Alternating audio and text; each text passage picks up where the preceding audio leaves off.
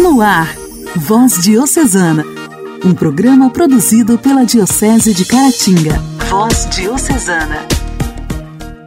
A paz de Cristo esteja com você, meu irmão, com você, minha irmã. Que alegria te encontrar sintonizado por aqui, pela sua rádio preferida. Começa mais um programa Voz Diocesana, com a minha apresentação Janaíne Castro. Estamos iniciando o nosso programa produzido pela Diocese de Caratinga. Vamos juntos! Voz Diocesana. Voz Diocesana. Um programa produzido pela Diocese de Caratinga. Celebramos o dia de São Jerônimo. Neste último dia do mês da Bíblia, celebramos a memória do grande tradutor das Sagradas Escrituras, São Jerônimo, presbítero e doutor da Igreja. O nome Jerônimo quer dizer nome sagrado. Nasceu em Dalmácia, em 342. Ficou conhecido como escritor, filósofo, teólogo, retórico, gramático, dialético, historiador, exegeta e doutor da Igreja. É de São Jerônimo a célebre frase: Ignorar as Escrituras é ignorar a Cristo. Com posse da herança dos pais, foi realizar sua vocação de ardoroso estudioso em Roma. Estando na Cidade Eterna, Jerônimo aproveitou para visitar as catacumbas, onde contemplava as capelas e se esforçava para decifrar os escritos nos túmulos dos mártires. Nesta cidade, ele teve um sonho que foi determinante para sua conversão. Ele se apresentava como cristão e era repreendido pelo próprio Cristo por estar faltando com a verdade. No fim da permanência em Roma, ele foi batizado. Após isso, iniciou os estudos teológicos e decidiu lançar-se numa peregrinação à Terra Santa. Mas uma prolongada doença obrigou-o a permanecer em Antioquia. Ele foi ordenado sacerdote em 379. São Jerônimo acompanhou o bispo Paulino a um concílio regional em Roma. Neste tempo, foi apresentado ao Papa Damaso como exegeta e profundo conhecedor das línguas bíblicas. Por causa da clareza de suas ideias e grande conhecimento, o pontífice o escolheu para ser seu secretário e em 382 confiou-lhe a incumbência de revisar uma antiga tradução dos quatro evangelhos em latim. Ele concluiu este trabalho antes da morte do Papa e acrescentou também uma versão dos Salmos, traduzida do texto grego. Expulso de Roma em 385, São Jerônimo se deslocou para Belém, na Terra Santa, onde teve contato com a versão hebraica do Antigo Testamento, especialmente com um livro que apresentava lado a lado, de forma comparativa, os diferentes textos do Antigo Testamento nas línguas disponíveis naquele tempo. O santo tradutor da igreja interessou-se pelo texto em hebraico e iniciou uma nova revisão, de cunho pessoal, em sua tradução dos Salmos, por meio da qual comparava o texto hebraico e grego para depois escrevê-lo em latim. Essa versão dos Salmos ficou conhecida como Galacicana, porque foi usada amplamente na Igreja da França. Com o sucesso dessa tradução, ele começou a traduzir todo o Antigo Testamento, mas a partir deste momento não utilizava mais a versão grega, e sim a hebraica. Este enorme trabalho prolongou-se por 15 anos, do ano 390 a 405. No ano de 419, este grande santo da igreja morreu. A igreja declarou-o padroeiro de todos os que se dedicam ao estudo da Bíblia e fixou o dia da Bíblia no mês do seu aniversário de morte, ou ainda dia da posse da grande promessa bíblica, a vida eterna. São Jerônimo, rogai por nós. A alegria do Evangelho. O Evangelho. O Evangelho. Oração, leitura e reflexão. Alegria do Evangelho. O Evangelho de hoje será proclamado e refletido por Dom Alberto Taveira, arcebispo de Belém.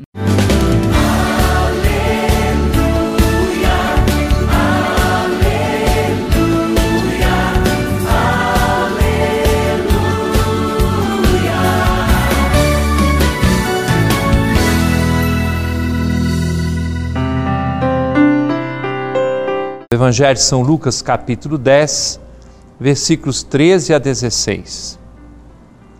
Naquele tempo disse Jesus: Ai de ti, Corazim, ai de ti, Betsaida, porque se em Tiro e Sidônia tivessem sido realizados os milagres que foram feitos no vosso meio, há muito tempo teriam feito penitência, vestindo-se de silício e sentando-se sobre cinzas. Pois bem, no dia do julgamento, Tiro e Sidônia terão uma sentença menos dura do que vós. Ai de ti, Cafarnaum! Serás elevada até o céu? Não, tu serás atirada no inferno. Quem vos escuta, a minha escuta, mas quem me rejeita, rejeita aquele que me enviou. Caríssimo irmão, caríssima irmã, a palavra de Deus nos é anunciada. Certamente, muitas pessoas que me acompanham agora têm participação na vida da igreja. Tanto que muitas acordam de manhã cedinho para acompanhar esse programa Palavra de Vida Eterna na sua primeira apresentação de manhã. Porque as pessoas sabem que aqui não se trata da minha palavra, mas da palavra do Senhor, porque Ele é que tem palavras de vida eterna. Mas pode acontecer que você e eu, que nós nos acostumemos com a palavra. Como essas cidades que tiveram a visita de Jesus muitas vezes, pessoas que ouviram a sua pregação, mas talvez não tenham levado a sério e desperdiçaram a oportunidade para a conversão, para a mudança de vida, a transformação de sua existência. Se nosso Senhor foi rejeitado por muitos, também aqueles que pregam a boa nova em seu nome, muitas vezes são acolhidos, outras vezes não.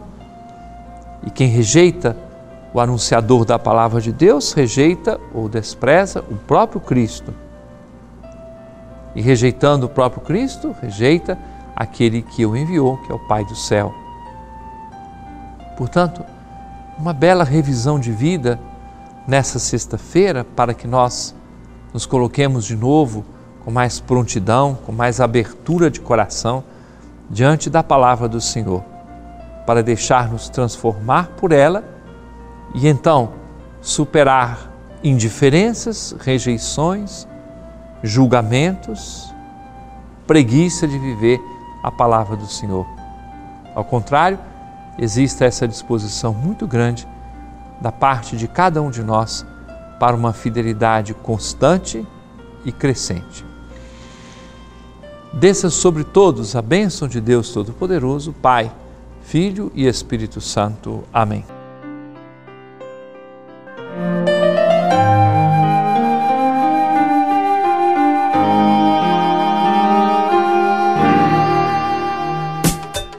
Diálogo Cristão.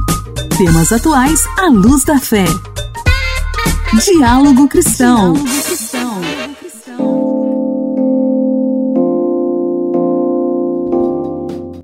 Cerca de 10 milhões de pessoas sofrem de algum grau de surdez no Brasil. Leve, moderado, severo ou profundo. A campanha Setembro Azul foi criada para dar visibilidade à comunidade surda brasileira e conscientizar a sociedade sobre a importância da integração e do respeito a essas diferenças. A gente não está acostumado ao silêncio no rádio. Poucos segundos, agora, como você acompanhou sem o som da voz dos apresentadores ou sem uma vinheta uma trilha sonora, já são suficientes para quem está ouvindo estranhar e pensar: ué, o que, que houve? A rádio saiu do ar? Os apresentadores tiveram algum problema? É, agora imagine quem tem que conviver com esse silêncio permanentemente. E num mundo em que as coisas são pensadas e feitas para funcionar para quem ouve tudo.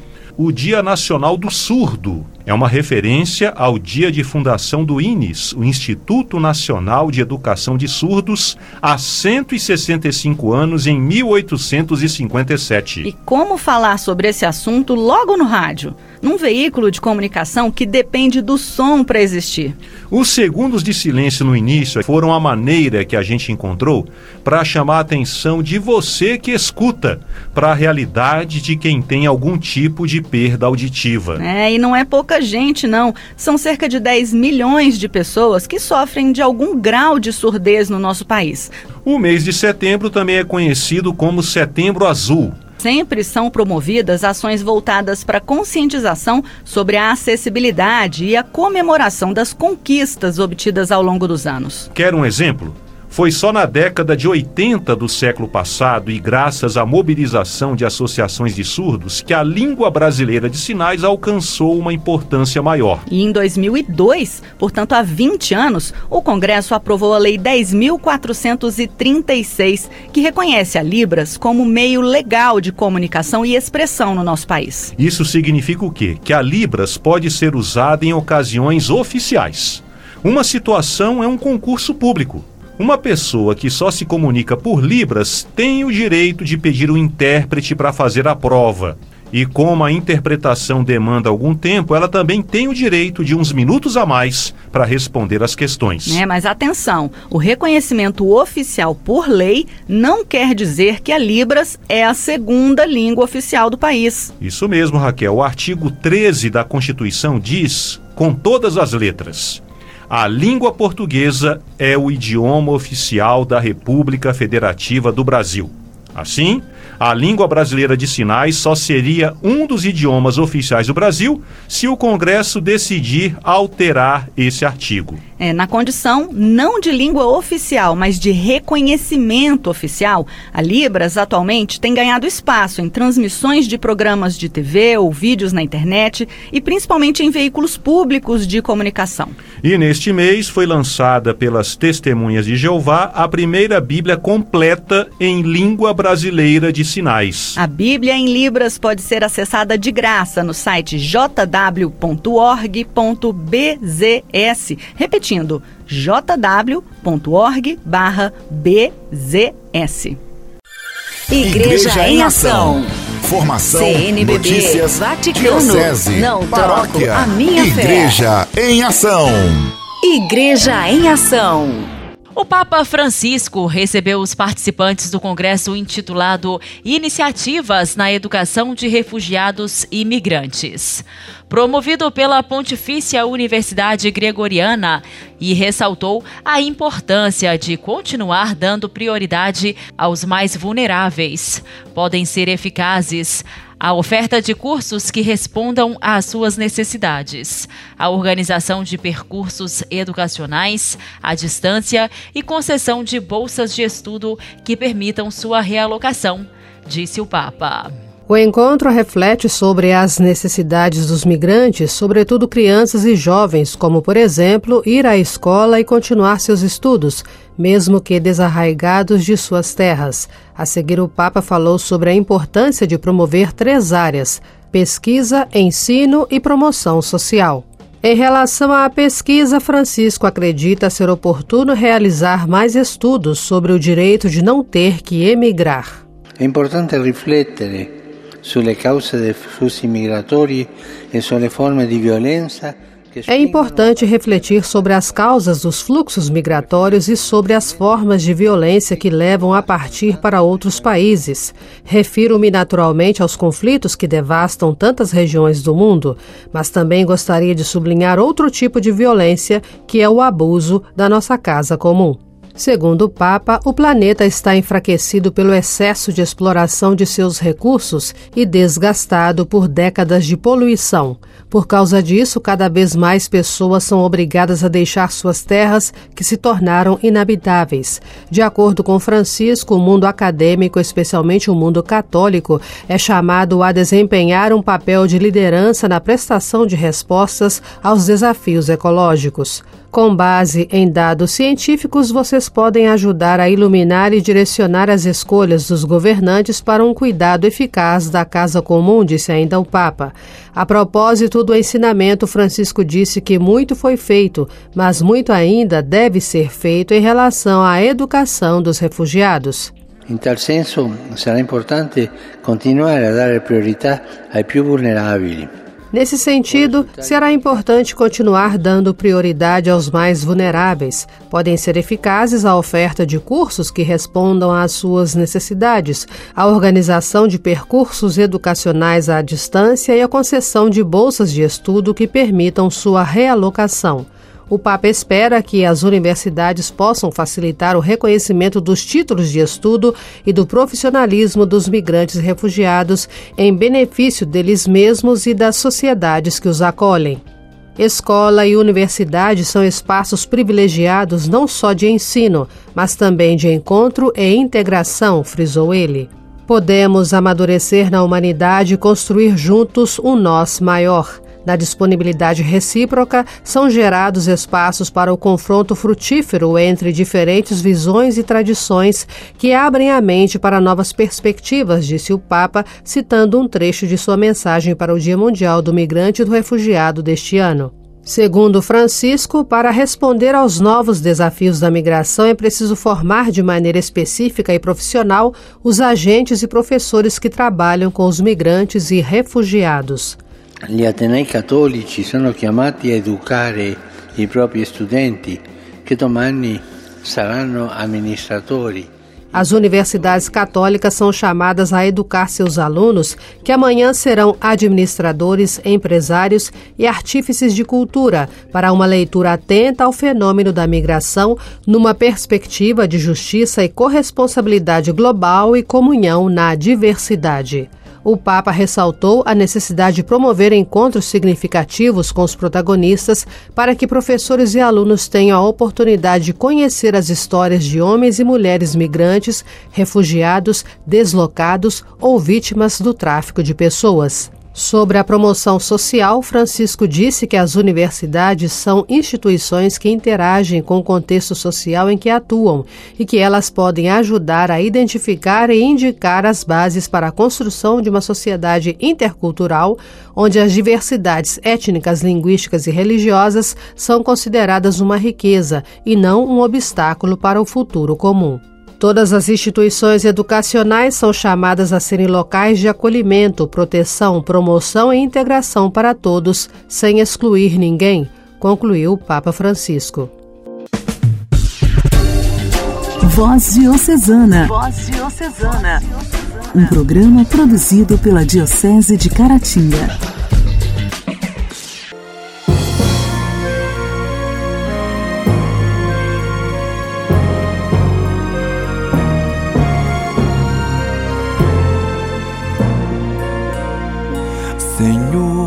Fazei-me instrumento de vossa paz. Onde houver ódio, que eu leve o amor. Onde houver ofensa, que eu leve o perdão. Onde houver discórdia, que eu leve a união. Onde houver dúvida, que eu leve a fé.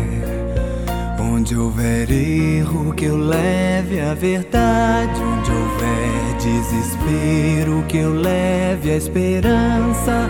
Onde houver tristeza, que eu leve alegria. Onde houver trevas, que eu leve a luz. Oh, Mestre, fazei que eu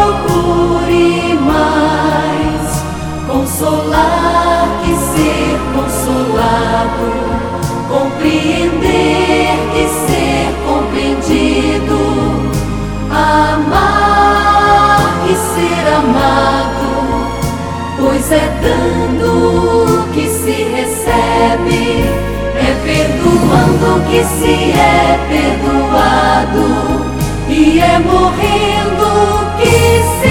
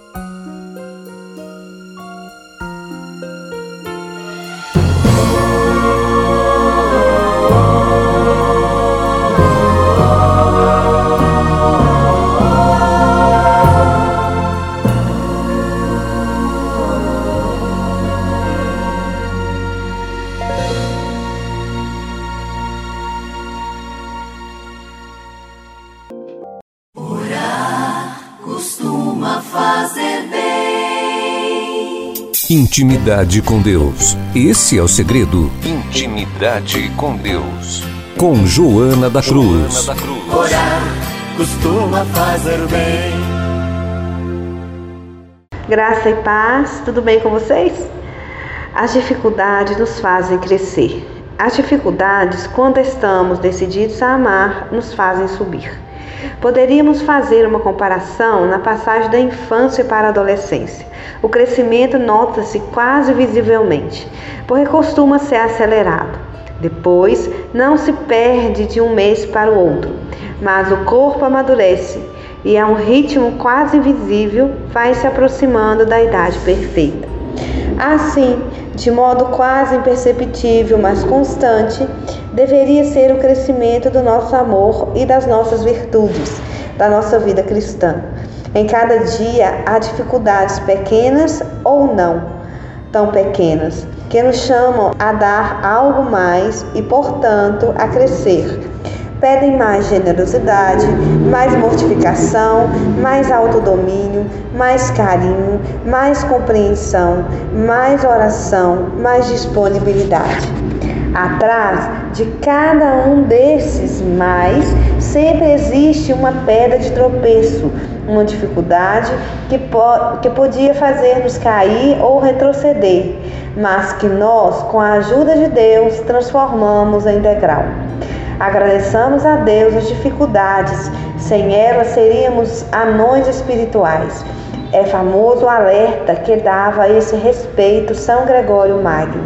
Há alguns que querem ser humildes, mas sem serem desprezados, que querem ser castos, mas sem mortificar o corpo, ser pacientes, mas sem que ninguém os ofenda, adquirir virtudes, mas recusando a luta que as virtudes trazem consigo. É como se, não querendo saber nada dos combates no campo de batalha, quisessem ganhar a guerra, vivendo comodamente na cidade. As dificuldades, elas nos purificam. Já vimos que a Escritura fala das provações como de um cadinho, onde o ouro da nossa alma se liberta da escória e sai purificado. Na vida espiritual cristã é assim mesmo. Todas as dificuldades enfrentadas com constância nos purificam, sobretudo as provações que Deus manda ou permite e que nós aceitamos com fé, amor, unidos à cruz, à cruz, a Cristo na cruz. Da maneira expressiva, São José Maria escreveu: Não te queixes se sofres, lapida-se a pedra que se estima, que tem valor. Dói-te? Deixa-te lapidar com agradecimento, porque Deus te tornou nas suas mãos como um diamante. Não se trabalha assim um pedregulho fugaz. E acrescentava com a experiência de sua alma santa: a cruz está presente em tudo e chega quando menos se espera.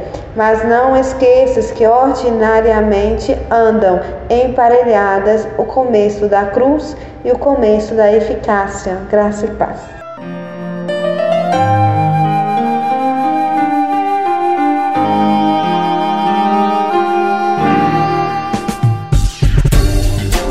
Voz Diocesana. Voz Diocesana. Um programa produzido pela Diocese de Caratinga. Amados ouvintes, foi uma alegria te fazer companhia durante o programa desta sexta-feira. Agradeço muito o carinho da sua audiência.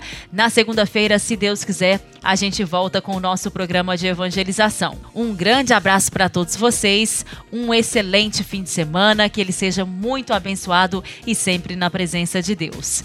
Fiquem em paz. Até segunda.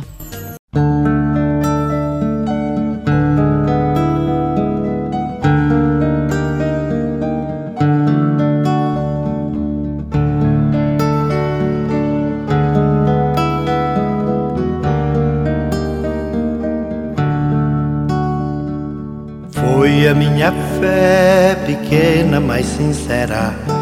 Foi a minha fé que me levou ao teu coração sereno, a minha espera. Foi a minha fé que me levou. Foi a minha fé que me levou a dizer: Senhor, aqui estou. Não sei muita coisa, tenho quase nada. Mas se me mandas ao povo em teu nome, em teu nome ao teu povo, meu Senhor, eu vou.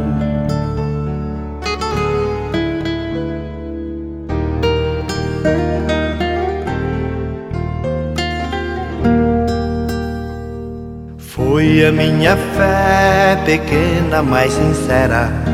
Foi a minha fé que me levou ao teu coração sereno, a minha espera. Foi a minha fé que me levou. Foi a minha fé que me levou a dizer: Senhor, aqui estou. Não sei muita coisa, tenho quase nada.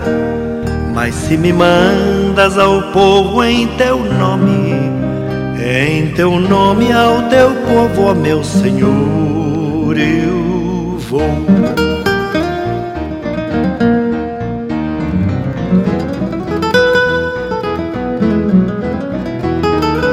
Foi a minha fé pequena, mas sincera foi a minha fé que me levou ao teu coração sereno, a minha espera. Foi a minha fé que me levou. Foi a minha fé que me levou a dizer: Senhor, aqui estou. Não sei muita coisa, tenho quase nada mas se me mandas ao povo em teu nome, em teu nome ao teu povo, ó meu Senhor, eu vou. Em teu nome ao teu povo, ó meu Senhor, eu vou.